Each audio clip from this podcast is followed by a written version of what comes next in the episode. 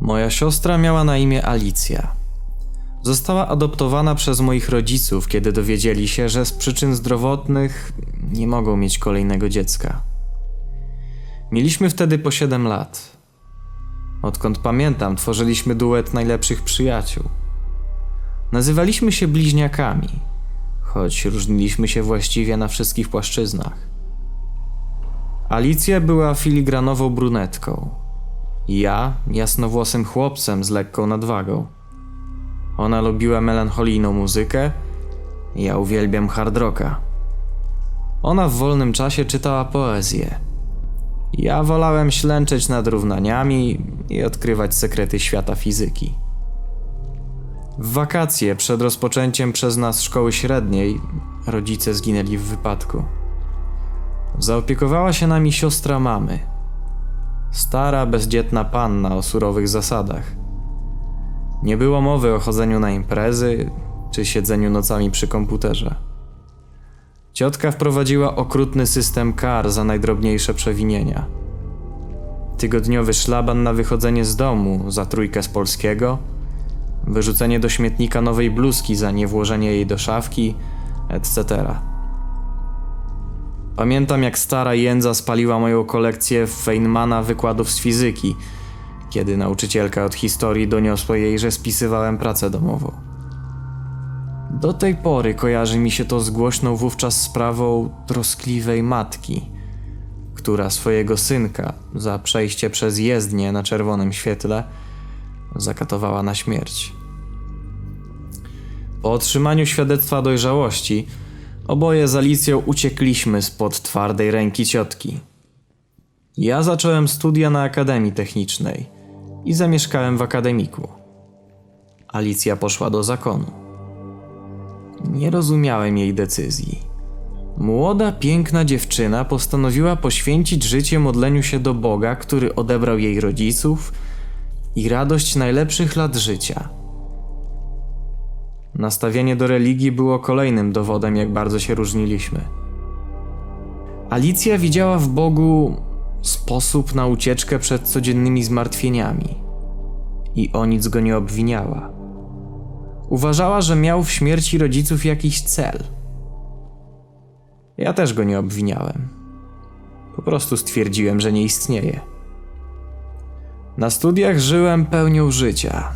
Większość rzeczy, których powinienem się uczyć, o, miałem już dawno w głowie. Więc zamiast spędzać godziny na siedzeniu za książkami, nadrabiałem zaległości w imprezowaniu i damsko-męskich namiętnościach. Alicję denerwował mój tryb życia. W rozmowach przez telefon pouczała mnie i prawiła o idealnym świecie, który oferuje Pan, w zamian za postępowanie zgodne z kodeksem Kościoła. Hej, jakie plany na dzisiaj? spytała mnie pewnego popołudnia.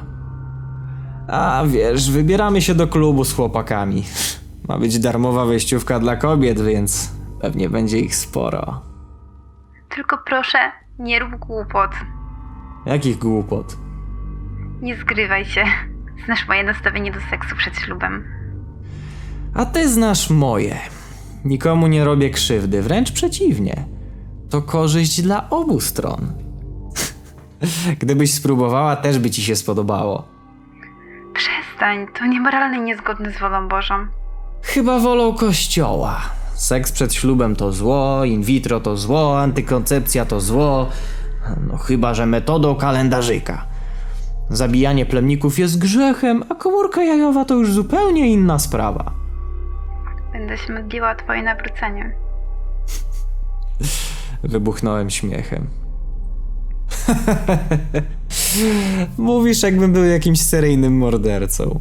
A ja nikomu nie robię krzywdy. Nikogo nie zabiłem, nie okradłem. Brzydzę się kłamstwem i nie zdradziłbym nigdy żadnej kobiety. Nie potrzeba Boga, żeby postępować moralnie. Ale potrzeba Boga, żeby być szczęśliwym. Niestety, w świecie, w którym rządzą prawa fizyki, nie ma miejsca dla Boga. Ach, wyprali ci mózg w tym zakonie. Ja guzik wiem o prawach fizyki, więc możesz nazywać mnie ograniczoną, ale miej na uwadze fakt, że światowej sławy naukowcy to przykładni katolicy. Einstein był wierzący, braciszku. Ja jestem cały czas tą samą osobą, a wszystko, co mówię, ma na celu tylko i wyłącznie twoje dobro. Nie wierzę, że jesteś szczęśliwy, że czegoś w życiu ci nie brakuje. Miała trochę racji. Ateizm jest spoko, kiedy człowiek nie ma ani chwili na myślenie. Mnie pogrążanie się w niebycie po śmierci ciężko było przyjąć za aksjomat. Z jednej strony gardziłem katolikami za ich ograniczenie, z drugiej im tego ograniczenia zazdrościłem. Czasami zastanawiałem się, czy to nie działa na odwrót. Może ograniczony umysł cechuje właśnie nieumiejętność powiązania ze sobą teorii ewolucji i istnienia Boga. Pobożność wybitnie inteligentnych ludzi potwierdza tę hipotezę. Ciemnota fanatyków religijnych zaprzecza jej. Chciałem uwierzyć, ale nie potrafiłem. Potrzebowałem dowodu. Oglądałem kiedyś film, w którym uśmiercono mężczyznę, a następnie przywrócono go do życia za pomocą elektrowstrząsów. No, jest to oczywiście niemożliwe, ale zdałem sobie sprawę, że coś podobnego byłoby idealnym sposobem na rozwianie wątpliwości. Spędziłem miesiące na projektowaniu urządzenia, które miało mi pomóc w poznaniu prawdy. Z obliczeń wynikało, że eksperyment powinien się udać. Gdy opowiedziałem o nim Alicji, była oburzona. To niemoralne. Co niemoralnego jest w wiedzy? Przecież Jezus Chrystus nie wierzył w Boga. On po prostu wiedział. Największym problemem okazało się znalezienie królika doświadczalnego. Ja nie mogłem. Ktoś musiał obsługiwać maszynę. Ktoś musiał sterować eksperymentem i go obserwować. Alicja nie chciała o tym słyszeć. Koledzy ze studiów bali się ryzyka. Umieściłem ogłoszenie w internecie. Po kilku miesiącach odezwał się do mnie Tom, starszy mężczyzna z Wielkiej Brytanii. Nie miał żony ani dzieci.